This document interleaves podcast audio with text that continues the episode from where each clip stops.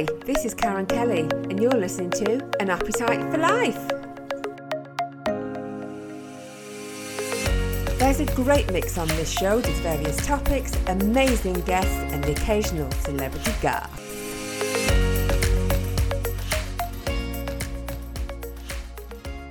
So, I'd like to introduce my guest today, which is Judy Watson, nutritional therapy consultant. So, welcome, Judy. It's lovely to have you on the show.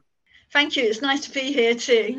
So, what's really exciting, it's a subject that especially women and men as well, but especially women, we're always on these different types of diet. And I know you've done a lockdown diet, which was published in the My Weekly magazine. I'm just really excited to talk to you. I think it's a fascinating subject because you must meet all sorts of people with a variety of, of, of dietary issues.